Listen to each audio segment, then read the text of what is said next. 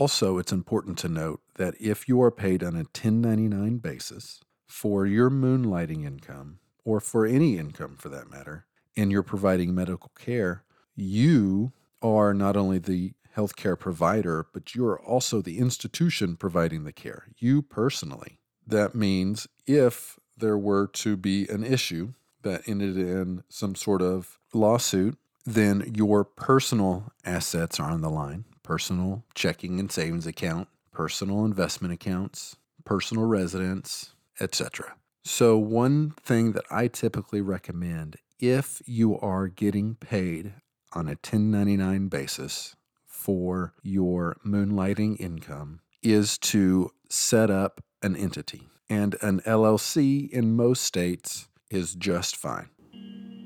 Welcome to the M Advisor Podcast. I'm Paul Morton.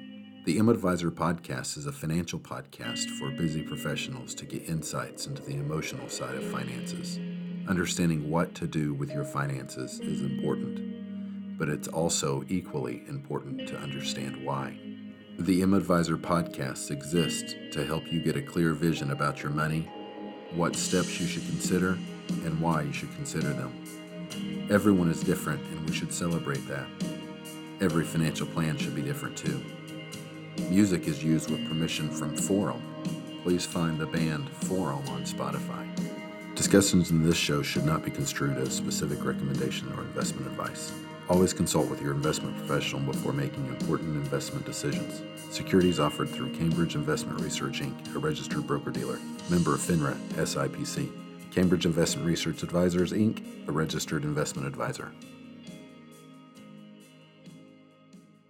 Welcome to the M Advisor podcast. I'm Paul Morton. New episodes come out on the 15th and 30th of each month, payday.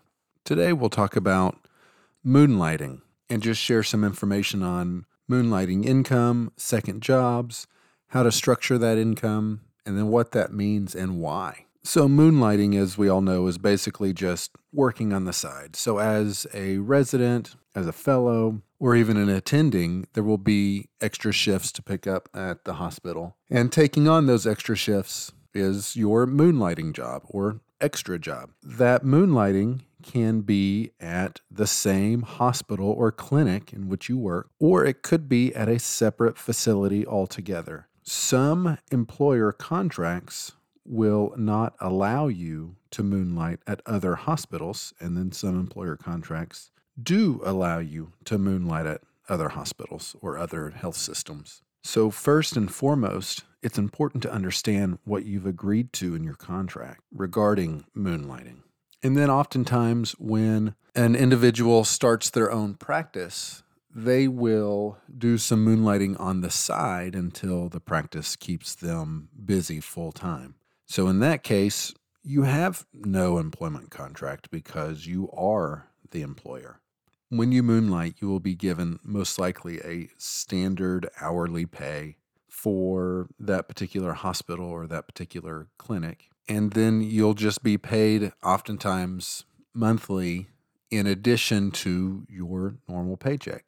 That additional moonlighting income can either be W 2 income or 1099 income. Well, what's the difference? Well, W 2 income is employee income, and 1099 is employer income. And the main difference is that with W 2 income, you pay one half of your FICA or Social Security and Medicare tax, and your employer pays the other half. And it adds up to just over 15%. So you pay about 7.5%, and your employer pays about 7.5% of that pay to Social Security and Medicare as a 1099 contractor or employer, you are both the employee and the employer, so you get to pay all 15% in FICA or Social Security and Medicare. The other major difference between the W 2 and the 1099 income is that with W 2 income, there really are no tax deductions. And with 1099 income, you can have tax deductions on dollar one on necessary and reasonable expenses you've used to run your business, such as computers, stethoscopes, cell phones, etc. If you work for a large healthcare system, for example, you may be required to only moonlight at that same healthcare system. If so, your additional earnings may just flow into bonuses through your W 2 income. As you are doing your work on the side, they may just pay you extra as an employee. And if that's the case, that's actually fantastic. There's nothing really extra you need to do other than to verify that's what is occurring.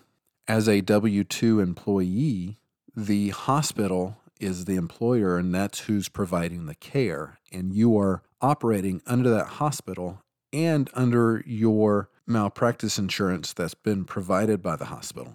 And again, you will want to verify that that is the case. If you moonlight through a separate health system, or if you moonlight even through your own health system, but they pay you separately in 1099 income, so they give you a separate paycheck, you will want to verify that you're paid 1099 in that case. One, you can keep receipts for meals that you had purchased while working. You can also deduct things like books for learning in how to do your job. You can deduct supplies such as stethoscopes, other instruments, pens, paper, iPads, computers, etc.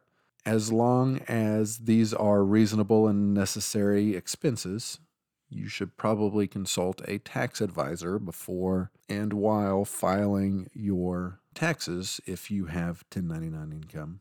But you'll also want to figure out what, if any, insurance is provided for you.